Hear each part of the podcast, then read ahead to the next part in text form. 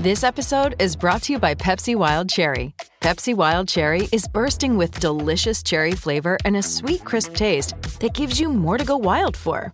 Getting wild may look different these days, but whether it's opting for a solo Friday binge watch or a big night out, everyone can indulge in their wild side with Pepsi Wild Cherry. Also available in Zero Sugar. So grab a Pepsi Wild Cherry and get wild. You're listening to Garibaldi Red, a Nottingham Forest podcast brought to you by Nottinghamshire Live. Hello, welcome to Garibaldi Red as we reflect on another special day at the City Ground for Nottingham Forest this season. There's been a few. They've beat Arsenal in the FA Cup, beat Derby, and now they've thrashed Leicester City, the FA Cup holders, 4 1. We're joined first of all by BT Sport presenter and BBC Radio 5 Live presenter Darren Fletcher. Welcome back, Fletcher. You well? Good, thank you, Matt. A little bit hoarse today after the shouting, but I'm okay. Good, good, good, good. And our second guest today is Reds fan Mikey Clark. Mikey, you okay? I'm good, Matt. Very, very similar to Fletch. Actually, my voice is a little bit croaky, so hopefully I can get through the next few minutes. That'd be good. Well, we shall do our best. We'll do our best. I just realised I look like hell. The hazards of working at home and never leaving your house to shave my beard and get a haircut. But that's uh, off as an aside. Right, Fletch, why don't you start us off just with your thoughts on you know the the overall occasion, the atmosphere. You were in the ground. What was it like being there? Well, I, I was trying to work out the last time I'd felt the ground feel like that. Um, I can't quite remember when it was, if I'm honest. I mean, I, I was I was immediately drawn back to the day that Forest beat Arsenal when Gary Brazil was caretaker manager. Um, I mean, I wasn't there for the game against Arsenal recently because I was on holiday, but I was kind of going back that you've got to be going back a couple of decades to get to anywhere near that yesterday.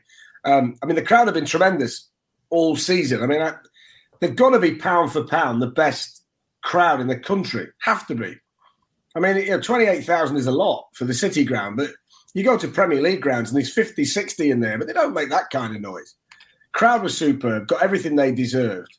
Um, and it just felt big. Everything felt big. I was I was less nervous at nil nil than I was at three one, but I just think the occasion and, and what it stood for and what it is and what it means. I mean, this is a special club with a special group of supporters, a team that's developing in front of everybody's eyes. And I think it was a day that, that everybody has waited a long, long time for. Meant that a little bit more because it was Leicester. Um, I, I, just thought it was brilliant. If, if you could kind of, if you could roll it back and keep it, and then when you felt a bit low, you could revisit. I think we'd all be happy for a long, long time. Yeah, I mean, watching it on TV, Mikey, I know you were at the ground as well, but it was notable how many times the commentators commented on the atmosphere. Martin Keown pointed out as well. It must have been one of the special days that you've been out of. You know, you've been going for a long time. It must be right up there, mustn't it? It is, yeah. I'm, I'm just thinking same as Fletch that the last time uh, the ground was kind of like that. Obviously, Derby days aside, which are you know very, very uh, incredible atmosphere. A lot of them. Um, yeah, I'm scratching my head as well. To be honest with you, I did watch the game when I got home, Matt, on TV, so I know exactly the comments that were made. And Alan Shearer, for example, looked a bit dumbfounded. Um, by, by the atmosphere after sort of sort of uh, you know the halftime analysis, I just thought it was uh, it was just a wonderful day from start to finish. Um, even when the team sheets came out and Joe Worrall's name's on there, massive surprise. Didn't expect him back anytime soon. So that's that's a huge lift. And then I'll be honest with you, I had a look at their team and I thought, we've got a chance here because some of some of the, the names that I expected, your Casper Schmeichels, Jamie Vardy's perhaps weren't weren't featuring. And I thought if we can maybe keep it tight that first 20 minutes, we, we've got a chance you know, and as it sort of transpired, we did that. And then the crowd just came alive. Even just before that first goal, you could almost sense a feeling, certainly where I sat, of have we weathered the storm now? Can we sort of get on the front foot? And then we had sort of, I'm sure we'll talk about it, Matt, we had 10, 15 minutes where I've not seen anything like that for, for years, maybe even since the Paul Hart time.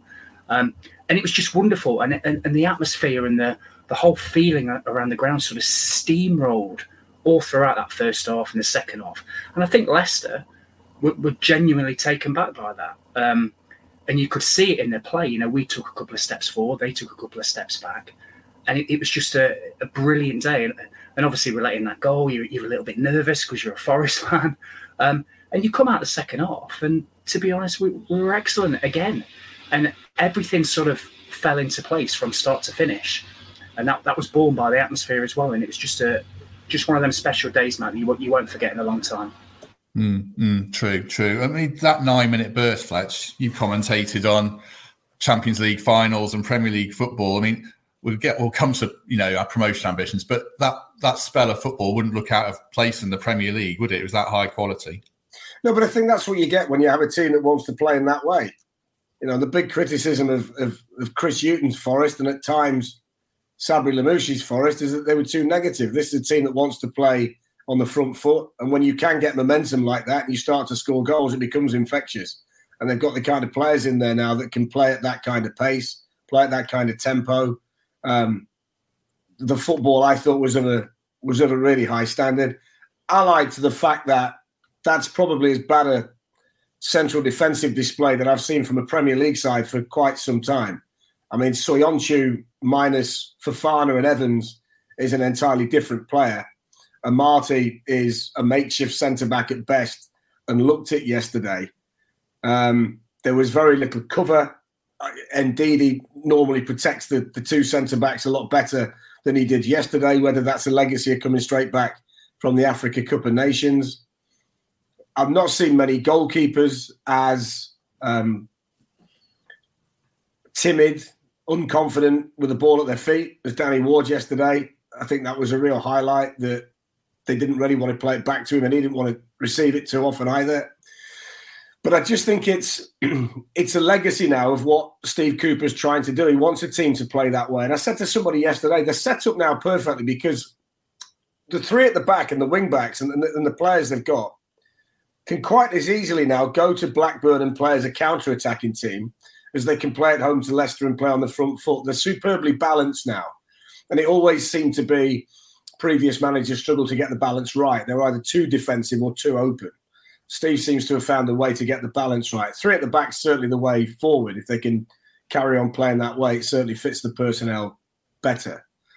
Um, but I just think it was one of those days yesterday where if you sit down and, and try and work out who the man of the match was, and you did it around a table, probably be five or six different suggestions, and, and none would be um, unfair.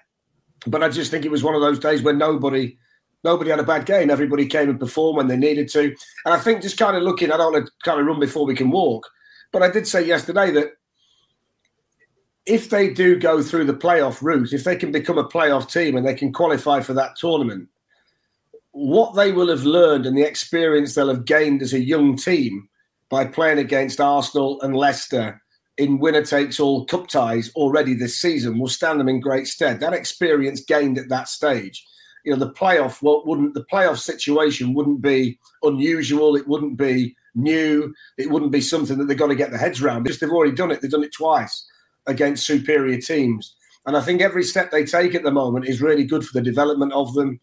But you know, I, I wasn't surprised. I've got to say, I wasn't surprised. I watched it back myself when I got back.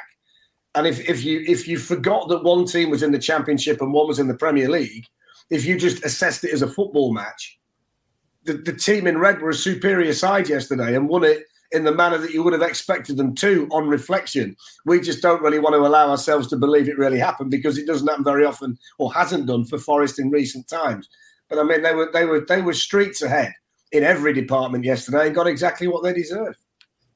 You mentioned there the centre halves, and it kind of leads into one of the players. I mean, we could talk about the whole Forest 11 really, but I want to talk about Keinan Davis because the last time you were on, Fletch, he'd had a couple of appearances. He looked bright. Now he's got two or three goals, and he was exceptional again yesterday. DeForest, uh, do you see him here next season? They have to buy him. That kind of leads into the second topic of what you were talking about last time you were on. They've got a lot of money invested in strikers. They've got Lyle Taylor on the book still, who might go. They put two million quid in their pocket for Sam Surridge, and there's Lewis Grabban. So it's not a quite a clear cut picture, is it? No, and I also don't think there's any necessity at this stage to make that decision now. There's a lot of games that, that, that Keinan Davis is going to play between now and the end of the season, which will help everybody work out what his future is going to look like.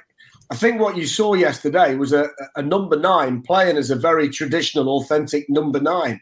And it's quite rare these days. You know, I said when we spoke before, the experience I got of seeing Keinan Davis play is that he works the centre back to death. And he did that yesterday. He was instrumental in helping Forest get up the pitch. You could play the ball into his feet, he'd hold it, he'd lay it off, and he'd do things that were that you'd consider basic number nine jobs. But there aren't many number nines uh, who do that now, like we saw yesterday. I thought his performance was was exceptional. I was speaking to Gary Birtles about it after the game yesterday, and of course Gary would have would have done that in in in, in a similar way. And the ability to play into the number nine and out again made it really easy for Forest to get up the pitch. It meant that they could get Zinckernagel on the ball in good areas, Brennan Johnson in good areas. I think the thing that he's that he's doing well, which was the big question, and I, I, I mentioned this last time, can he score goals consistently? Because that's always been the issue at Villa. Um, that that kind of being involved was fine, but then where where would the end product be? I thought a massive step down the road in that regard was the goal he scored against Barnsley, which I thought had a bit of Collymore about it when he picked it up just inside the half, carried it forward, a lot of time to think about the finish, and finished it brilliantly. It's a shame that the volley didn't go in yesterday because that would have been a special goal. But he's playing with so much confidence. He's so big, he's so strong, but he's got that intelligence as well to know how to link the play. Um, at the moment, I think he's the he's, he's the best striking option that Forest have got. If he carries on like this, it's the kind of number nine that can carry them a long way this season.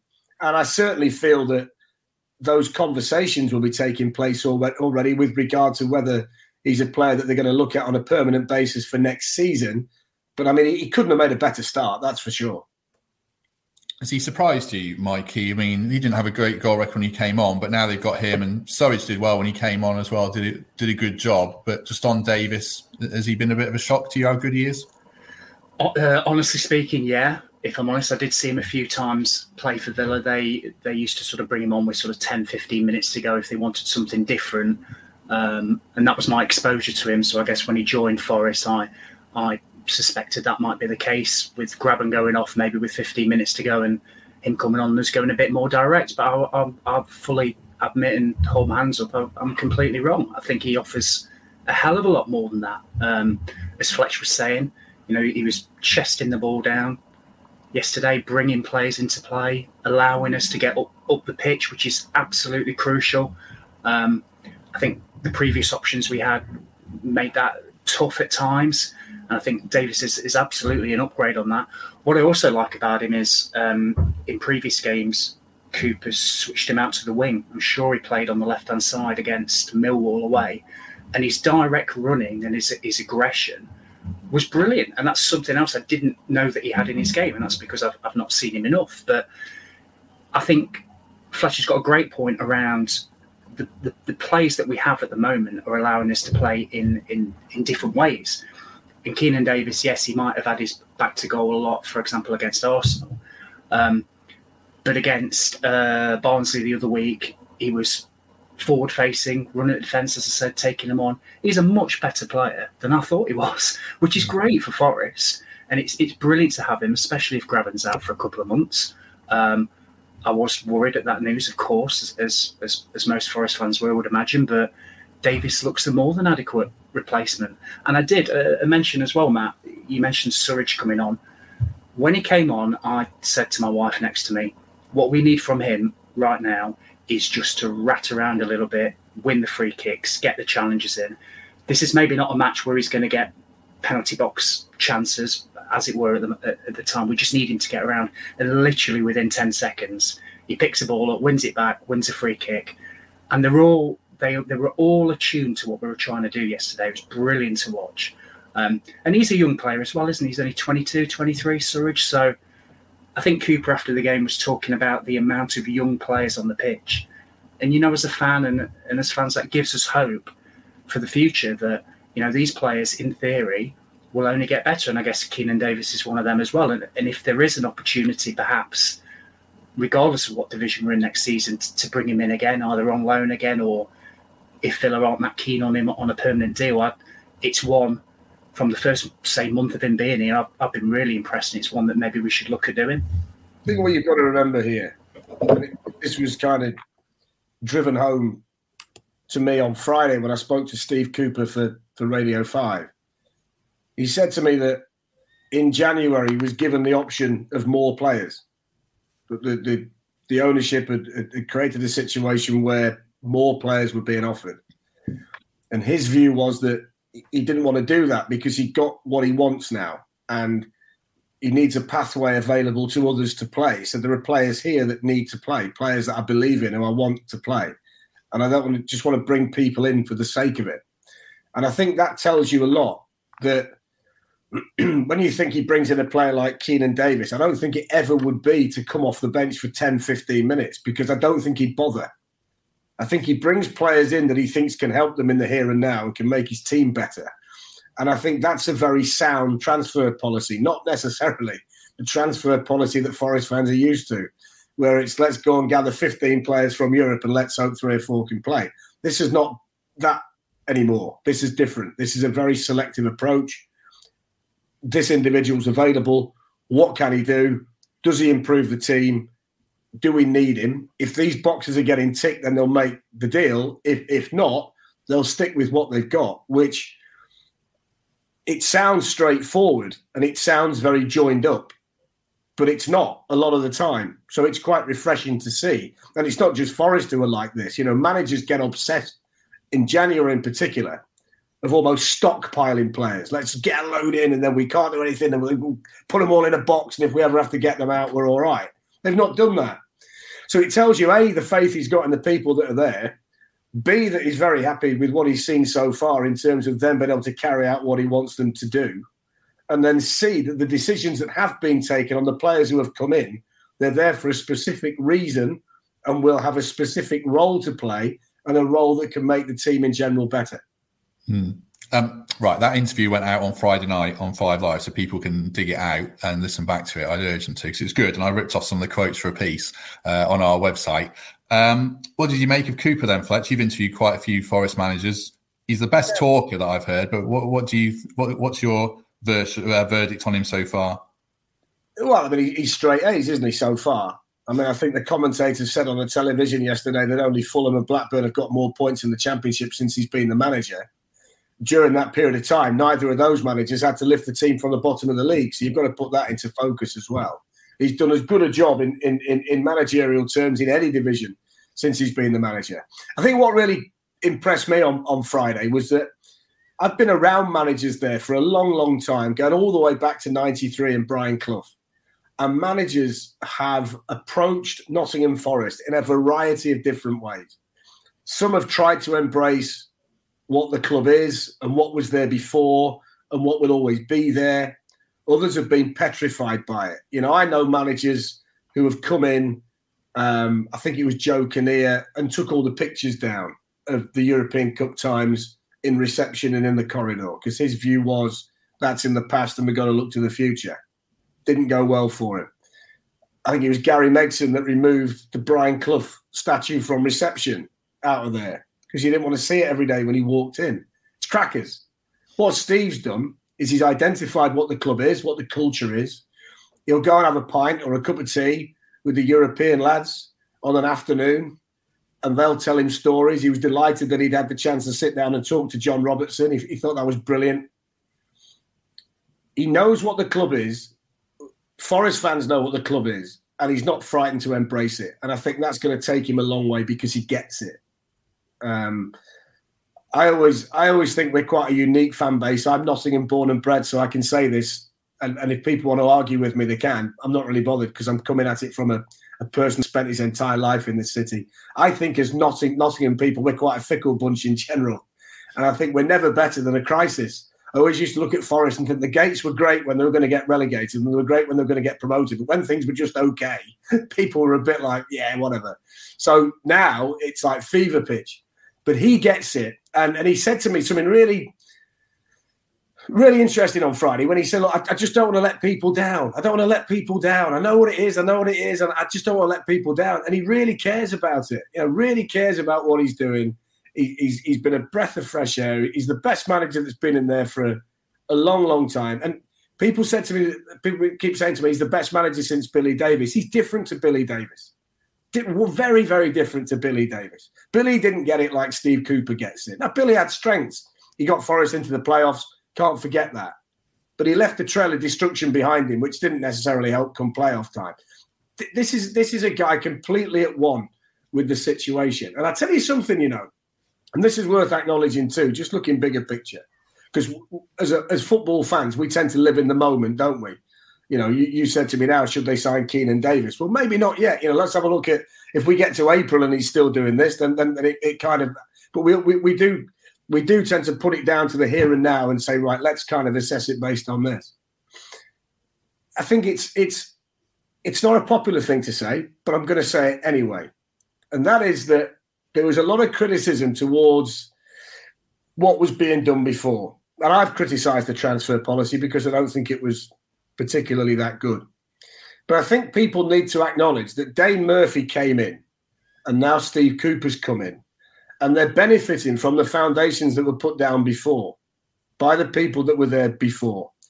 The bulk of the players were signed before. They might not have been being used correctly by previous managers, certainly the one before this one. But but the foundations have been laid organically over a period of time. This is a team that's developed over time. Not a case of well, seven have come in and all of a sudden they're great. A lot of these players were here when when when the team weren't playing to the standard they're playing to now. But these foundations have been put in place, and that's been acknowledged by Dane and by Steve that, that they've just basically come in and picked up what was there before and then tried to refine it. And that's a really good situation for people to be in. The fact that you can come in and and pick up something and say, well, okay, it's not quite working now, but the majority of the parts are here. If I can just put it back together properly, and I think that's what they've been able to do here. Dane Murphy's job has been, you know, easier because of what he inherited. Steve's job has been easy because of what he's inherited. You add all the joined up thinking to that and the improvements they've made, and you get the situation they're in now. But just back to Steve, I mean, I think the club's in good hands. Um, you know, I, I, he's, he's impressed me hundred percent since he's been here. You can't really criticise anything up to now, you know, and you'd be stupid to try. So I think everything's trending in the right direction for sure. Yes, I mean this podcast is basically a Paul Hart fan podcast, but I think Cooper's Paul Hart, if he's any former manager, in terms of bond with the fans, style of football, building youth players and that's my favourite Forest team that I've watched regularly. He's more talkative than Harty, though, mate. If you sit down with him and stick a microphone under his nose, you'll get more out of Steve than Harty. That's for sure. If the mic if the microphone's not there, you get a bit out of Paul, don't you? but we can't talk about some of that on here.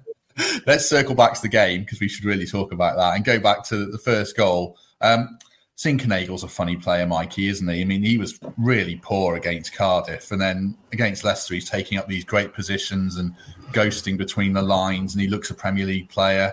Do we just have to accept that you know it's all or nothing sometimes with Zinckernagel? Yeah, maybe that's that's probably why he's he's operating at that this level. To be honest, um, I will say that uh, I thought yesterday was his best game for us since he joined. I thought he was absolutely magnificent, and there was a few. You know, Fletcher was saying earlier on around the high levels of performance across the team, and that's hard to dispute. Um, I was thinking yesterday around did anybody score in my eyes less than an eight? Not a chance, if I'm honest. And Zinckernagel was up there, uh, not with counting his goal, which was you know off his shin, but you know they all count. Um, what really impressed me was his uh, dynamism and his energy levels and his aggression as well, which has not really been evident in, in some of the games that he's played. Um, I think there was one point in the second half. In fact, it was the goal. It was the Spence goal. Before the Spence goal, he picked it up.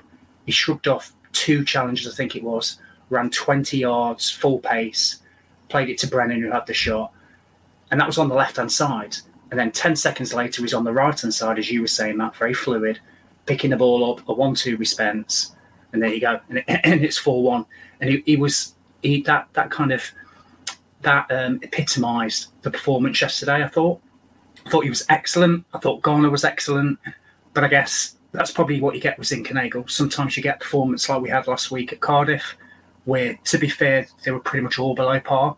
Um, but then a few days later, he steps up and puts in a performance like that, which was which was just wonderful. And what you hope and what you really, really hope as a fan is we've got a couple of massive games coming up um, Bournemouth, Blackburn, and I think we've got a couple of home games, I think. Um, you want that level of performance from Zinckernagel and from Garner and players like that because if we do, we're going to get something out of those games. I know we were talking yesterday, Matt, on WhatsApp with, with a few others about um, the promotion odds at Forest, and the bookies clearly don't fancy us to get anything at Bournemouth or at Blackburn. Um, and I'd love to kind of stick it up them and go there and get something three points, four points over the two games, whatever. Keep us in touch for that top six. Then maybe the odds will change and maybe we'll get a bit a bit of credit with the bookies. But you know, I'm really positive, and you see that and you think, wow, you see that level of performance, and all you want is a fan is just a bit of consistency. Please go and do something like that in the next couple of weeks because if they do, we'll be up there. And so I've got my fingers crossed, as I'm sure everybody else has. And just one more thing, Matt. I'm looking at the comments. You know, when we do this podcast, sometimes the comments are usually a bit of everything. I don't think I've read one negative comment yet. Everybody's absolutely buzzing from yesterday. Very positive. Some great points in there as well. So it's nice to be on this podcast talking. You know, it's total positive, isn't it? It's it's it's hopeful about what we can do for the rest of the season. Uh, and plays like Zinckernagel is going to be integral to to what we can do. So yeah, fingers crossed. Do you know on these games coming up? I, mean, I know I know, I know Mikey's made the point there about Blackburn and Bournemouth, but I think there's about 50 points left to play for if you look at it. It's a lot of points. You know, if, Forest get 50 points, they'll win the league. They're not about anything else from this point. So everything is still on the table. What they won't do is is make too much of Bournemouth and Blackburn. There's a lot of games left to get the points. So Steve keeps making the point. This league is about momentum. And he knows that perfectly well from his time at Swansea, where you can come from off the pace. We've seen it time and time again. What doesn't need to happen now is too much be read into Blackburn and, and Bournemouth. I mean, the, the big challenge for the Blackburn game is that not to be after the Lord Mayor's show. You know, the big high of, of Sunday. How often do you see a team go into another game and they can't quite get back to the level? So that's a challenge for Steve and the players. But what I would say is, of all of those teams around the playoffs, there will be a, a few of them, two or three of them, that at some stage this season win seven out of eight or whatever it is, and that'll get you into the playoffs. It won't matter who it's against. You'll win seven out of eight, six out of seven, and you'll cement it. And I just think they've got to have that ability just to kind of decompartmentalize everything and say, look, big picture here is there's a lot of games left. 50 points or whatever it is, 51 points, whatever it is. It was 54 last time I looked. I can't remember that was one game or two games ago but there's certainly around 50. there's enough points available for probably 15 teams to get in the playoffs at this stage. And Forest at the moment, you wouldn't want to swap places with too many, would you? The Forest position in terms of momentum, players. You're also going to get the situation later in the season where you get Grabban back. Moving towards that business end of the season, you get your captain back. It's massive if they can get through to that point. So I get it. I'm keyed up about Blackburn and I'm keyed up about Bournemouth as well because we want to see that we can beat these teams. But the reality is, there's so many games left that they need a run at some stage that gives them that momentum to get into the playoffs and cement it. And if it's not, if it's not this week, it might be next week or the week after because you never know in this bonkers topsy turvy crackers division when that's going to be. But I know we're trying to find it hard to buy in because we're Forest supporters and it's been a while. But I think if you look at it, if you look at it through honest eyes, we've got as good a chance as anybody at the moment, not called Fulham. Anybody else in, in the division, you'd say, yeah, that's fine. If I'm Scott Parker this morning, having just signed four Premier League players on deadline day with a, a bunch of parachute payment money and then get done by Boreham Wood, I'm frightened this morning because you're thinking, has that affected the equilibrium? That might go back to Steve's point where he said, look, we're not going to bring in players that we don't need because it can have a detrimental effect on others. If you bring four players in from the Premier League, the lads that have been playing all season and got you into the playoffs are now thinking, hang on a minute, what's happening here? The centre back's thinking, oh, so Nat Phillips is rolling in from Liverpool. That's me then. So it, it, it can be, it can be a bit of a boat rocker. And you, you don't know what impact Steve Bruce is going to have on that group at West Brom. It won't be the first manager that's gone in there and found it difficult to work with that group. It's happened on more than one occasion. Blackburn have just lost a couple of games. have they had their run? You know, can Tony Mowbray get that back on track and go again? It's hard. You know, it's difficult to do. You can't win every week unless you're Fulham. There's a lot of teams around there. So this is going to go right down to the end. I, I just, I've just got a feeling that that that Forest are the kind of team that can get the momentum, and, and yesterday's performance is the kind of thing that can get it for you because they've got players with a not only a, an abundance of enthusiasm when they've got the ball. I mean, you talk about Spence and Johnson and people like that. I mean, the, it's it, it's infectious, isn't it, to watch? It must be infectious to be part of. If you see Johnson making that run, you want to run like he does. If you see Spence bombing down the right and you're low on the left, you want to do the same thing. You know, you, it's infectious. You want to be that guy. But I also think they're the kind of team as well that they've got players in there, and Zinckernagel is one of them who can hit a vein of form and all of a sudden, you know, he gets five goals in eight games, and all of a sudden you think, hang on a second, we're rolling here again now. So it is quite infectious, and they've got that youthful naivety as well, haven't they? You're 21, 20, 19, whatever you are. You don't you don't fear anything at this stage. You think that every time you go out, it's going to be like that, and that can carry you a long way as well. So everything's trending in the right direction. Um, all the all the fans have got to do at this point is keep filling the place, singing the songs, and making it like that. And that that just makes it so hard to come and win at the City Ground. That's for sure. Um, we're 31 minutes in, and that was the first mention of uh, Johnson and Spence. So we really should talk about them. I mean, is it just a case of in, enjoy them while you can at the moment, Fletch? Because the, the dream scenario to me is that Forest go up and he stays there for a couple of years, and then he makes the move he bypasses that Aston Villa yeah. move that Matty Cash made and he goes straight for Atletico Madrid or something like that. Exactly, but that's the point, isn't it? That's why getting promoted is so important. You know, Forest Forest have been really good at making sure they stay within financial fair play. It's not always been the popular thing to sell a Matty Cash, but that's what they've had to do to keep in line with league rules. That's the way it works. A team down the A52 decided not to do that, and look at the mess that they're in now. More for them.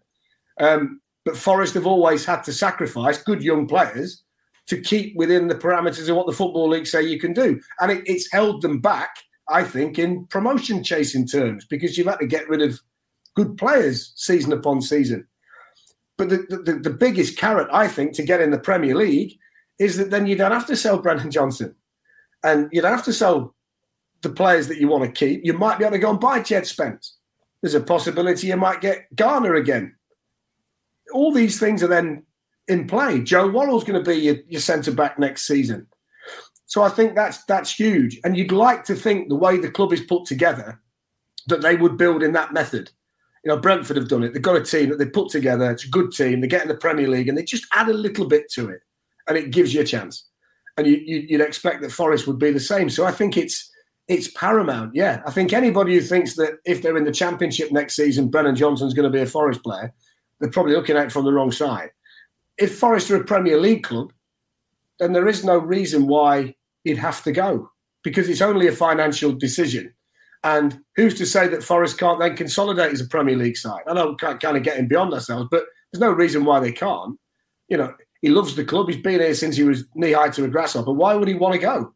And, and Steve made this point to me on Friday. He said, I never worried about it because he's never intimated ever that he wants to go play football anywhere else. He just comes in, does his work, does his extra stuff, gets on with it, great attitude, no desire to be anywhere else. So that is a, a financial situation. And well done to the powers that be for sitting down and considering the bid and saying no and giving Forest the best chance to get up this season. But those players can still be here and probably will still be here if Forest are a Premier League club. And just on players yesterday, I've seen a lot of football in the Premier League this season, and I've not seen many players deliver set pieces like I saw James Garner deliver them yesterday. The ball, the ball was coming off his foot yesterday, like it used to come off Beckham's foot when he was at Man United. The, the action he was getting on the ball on corners and free kicks, absolute dream if you're a you're a centre back or whatever in there. His delivery yesterday was was was off the scale.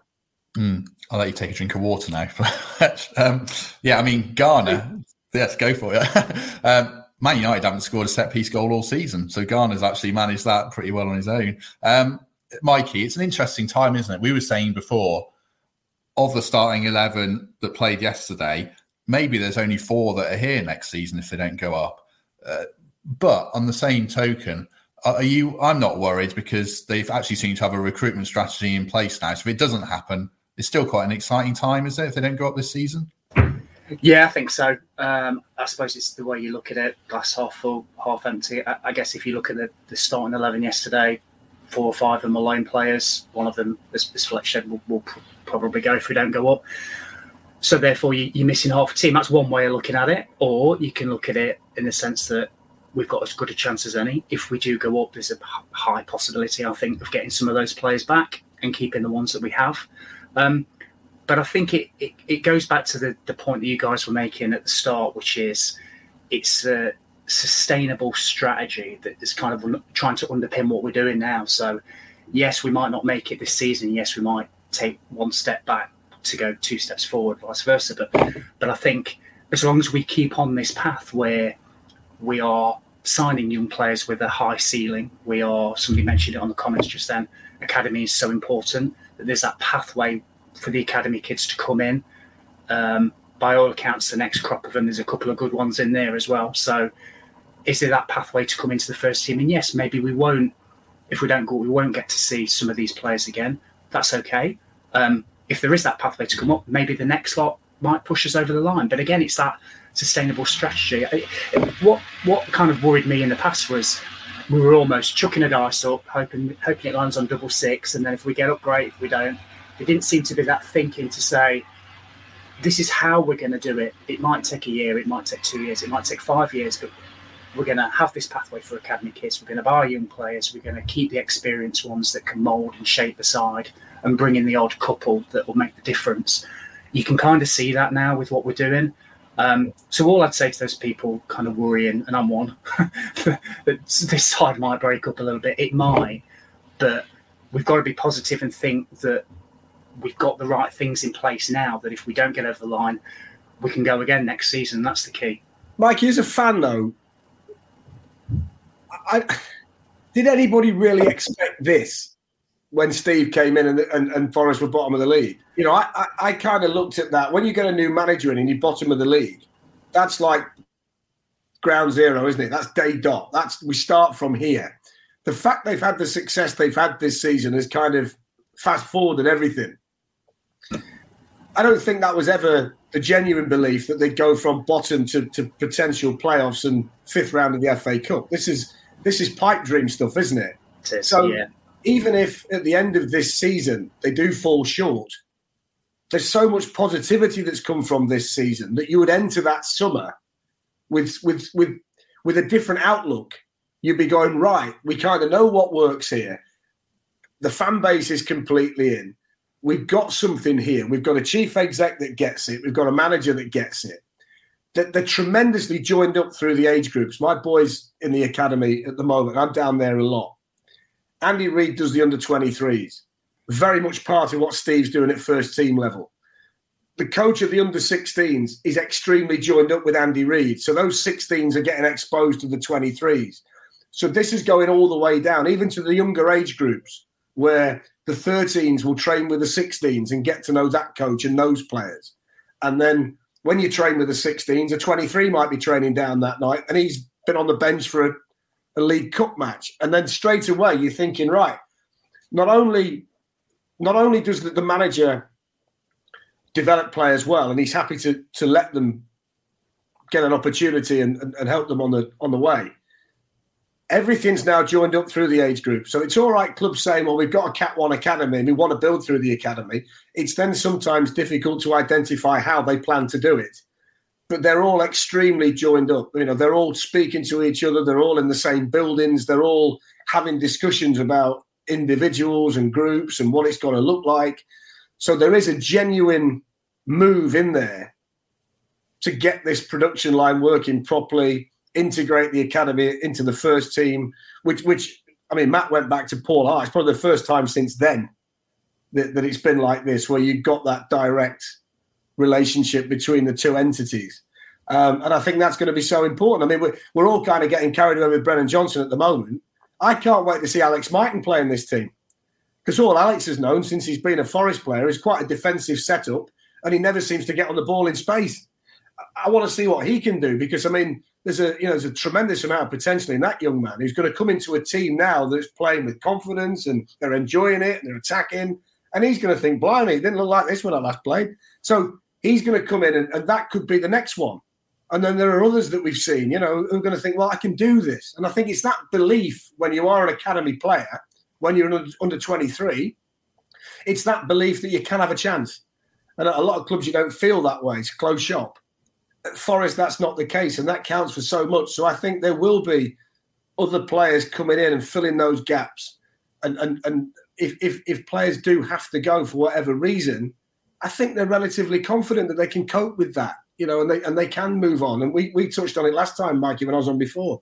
You know, Steve's got a great track record of finding players, hasn't he? You know, another other clubs will say, yes, you can have my central midfield player because when he comes back after a year with you, he's going to be a better player than sitting in my reserves. And that's going to be fascinating to see the kind of players that Forest can have either as one of the promotion favourites next season in the Championship or a newly promoted Premier League team. I think it's going to be quite competitive to get players to the club because they know what the future is going to look like when they've been here for a while.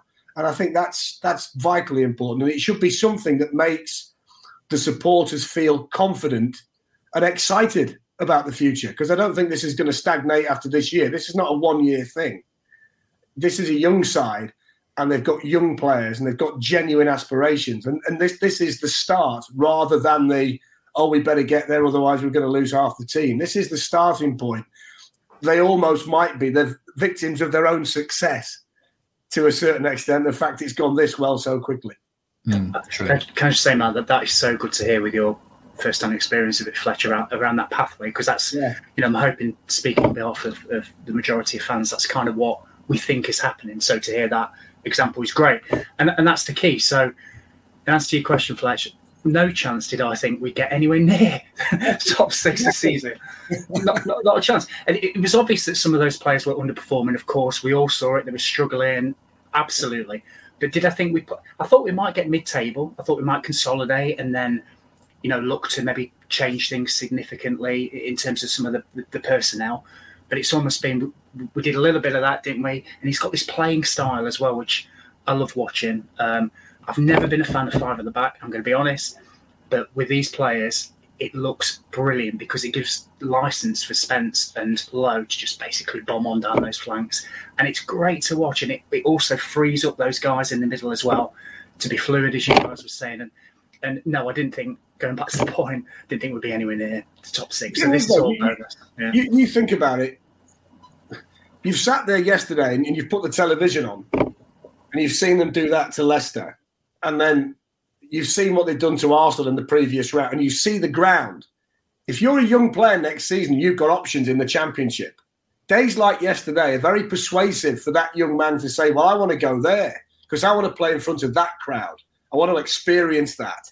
I want to play like that. So that's a very persuasive argument for a player when they've got choices because the best loanees have choices. You know, and you sit down and and, and the, the parent club and the agent and the player will say, well, let's put everything down on the table. Where, where's the best place for me to go? Because it's a very competitive market to get those loan players. It's not just a case of ringing Pep Guardiola and saying, can we have him? And he said, well, you can, but there's 15 other clubs who have made the same call and he's going to decide where he wants to go. And days like yesterday are ridiculously persuasive. It's like an adrenaline rush for these. I want to go there. I'm going to go there. And then the, the, the manager is saying, well, that's great because we want you to work with him. So it's the perfect marriage then in, in many, many ways. And I think sometimes, you know, we would never take the, the supporters for, for, granted in Nottingham because we know what we've all been through together, the good and the bad, you know, the thick and the thin and all that kind of thing. But but it really does play a part when a young player looks at that and says, "Yeah, going to have a piece of that." And I think you'll find that next season, whatever division they're in, I think people will be taken by what they've what they've seen against Leicester and against Arsenal. Um, you mentioned the academy. We should talk about Joe Worrall, the man with the adamantium ribs, coming back so quickly, and then he's uh, you know, everyone talks about this. You know, the head tackle on the floor, which kind of sums everything up. Beyond the goal he scored, I mean, Fletch, if he stays for another few years, he's going to be held in the same esteem as Steve Chettle and you know great centre halves like that who pulled on the shirt, isn't he? Yeah, I mean it, it's Mikey will tell you this. there's nothing like seeing one of your own do it. You just pull that little bit harder, you know. And you mentioned Steve Chettle. I think it, Steve's a, a, perfect example, isn't he? It's, it's, a very, very good comparison, Steve and Joe. Um, tremendous, tremendous. But you don't expect anything less, do you? I mean, you don't expect anything less than Joe Worrall playing with dodgy ribs. I mean, that's that's what he does. You're going to try and stop balls with your head when you're flat out on the floor. That that's the kind of character that you are. I think it's brilliant. But I think it, it kind of speaks to the feeling in there that he knows he's got to get back in because he's thinking, I want to be part of this. I, you know, I can't let somebody else get that spot and then not get. I've, I've got to get in there. So players are probably going to play through a little bit more because they want to be part of it. But he epitomised everything yesterday. Um, but he's not on his own. It's like we said earlier. You could dole out the man of the match champagne to a, a whole host of them, but yeah, it was great to see him back. I agree with Mikey. I think the three at the back's the way to play, home or away. That seems to suit everybody best. I think Steve Cook's voice is huge. McKenna's been solid all year. Joe is Joe, and it just it just lets everybody play and express themselves in the way that, that they need to. I just want to rattle through a few quick bits before we go. Uh, Mikey, you might say and make a good point. Obviously, going into these big games, the bench yesterday actually looked uh, a bit stronger, didn't it? There was no no kids on there, a few options. Good to see Joe Lolley back on the bench as well, wasn't it? Yeah, there's another one I didn't think was going to be back. So I don't know what the medical staff are doing, but it, it's working wonders. It's amazing how, how, how, little time these injuries last when teams are winning. Yeah, yeah, absolutely. Man City team and see how many injuries they've got. Yeah, yeah, spot on. But yeah, yeah, you're right, Matt. I think it's. Uh, I looked at it yesterday and thought there's an option in pretty much every position there, uh, and, and, a, and a strong option um, as well as uh, a couple, I think Laryea was on the bench for the first time. You know, he's obviously a very exciting player by all accounts. But no, it's really good and just really positive, and that's why I didn't fancy us that much, if I'm honest, yesterday. And then when I saw the teams, I just thought, you know, we've got a chance here. Absolutely got a chance, and we, we have. You know, there was nine subs in the FA Cup, so that demonstrates the, the strength of the squad with those extra players getting on. And I thought, there's options there. There's options if we're chasing a game, if we're trying to hold on um, if we want to try and do something different. I've not always felt like that this season, so that bodes well, I think, for the future. Um, certainly for the rest of this season. Uh, no, it's it, it's really positive, and you've also got, as Fletcher was saying, a couple of players coming back from injury. Lolley's coming back in. Grabban will be back in a couple of months. Fingers crossed. Um, and it is looking very, very positive. And you know, like like I said before, I never thought we'd be anywhere near this, so I'm just enjoying every minute. To be honest with you. Um, frivolous last question. And I, I, Fletcher's going to have a nuanced answer to this, and I've got a sort of nuanced answer if he doesn't. Um, if you could win the FA Cup or go up this season, which would you choose? Go on, Fletcher. You go first. If if I was a Premier League team and you gave me that Champions League FA Cup, I'd say mm. FA Cup all the time. But Forest have been out of the top flight for so long that the club has to be in the Premier League. So the Premier League is the be all and end all. Got, they've got to get promoted. What it would mean for the city, for the businesses, the thousands and thousands of pounds that supporters have spent travelling to grounds in League One, and all the anguish they've felt with the, some of the clowns who have been in the manager's office during the, the period of time that this has been going on.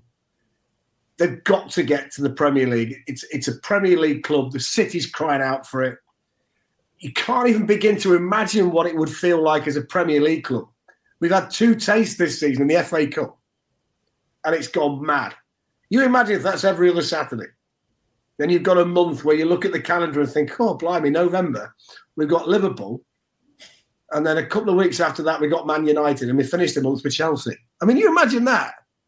You can stick your FA Cup we have, we've got, got one of them from 19. They can't find it. I think the fella's still got it, hasn't he? The other, the other guy. yeah, still got it. He's still pinched it. But look, they've got to get into the Premier League. I love a day out. Brilliant. Fantastic. Not a problem. But Premier, Premier League, that's it. Premier League. So my answer was initially FA Cup. But when I think about it, actually, the team we beat yesterday. It's off. Let me answer. the team we beat yesterday are actually the role models in a sense because Leicester went up and obviously they won the Premier League and that'd be nice, blah, blah, blah. Second best achievement in English football. But they went on, and they built and they won the FA Cup. And actually, that's the dream for Forest. You know what? Let's let's get that right, Matt. It's the third best achievement in English football because the, the, the first the first was the two European Cups, and the second's winning the league. That was Forest winning the league when they just got. it's not even the it's not even the second best. It's the third best achievement at best for Leicester. That's true. I'll edit that piece already. Correct. Sorry. But yes, that's my answer. Follow the Leicester model, build, and then win the FA Cup in two or three years. Mikey, what, what's your answer? Yeah, well, I'm not going to lie. So yesterday I said FA Cup, and it's probably because I was, thinking with, with my heart, and you're on an adrenaline rush after the game. You're thinking, oh, can you imagine? You know, trip to Wembley, winning. But you, you come down a little bit. You have a thing. Fletch absolutely nailed it. You know, it's, it's hard to it's hard to disagree with that, to be honest with you. So. Um, as, as brilliant as this is, and as, as much as it's doing wonders for the city, the FA Cup run, it's all about getting in the Premier League and sustaining in there as well. That's the key. Um, and then you get better players, bigger crowds, more exciting days like we had yesterday, and that's kind of the dream. So yeah, I mean, I did say FA Cup, but I'm allowed to change my mind on that, so I'll, go. Well, for it. yeah.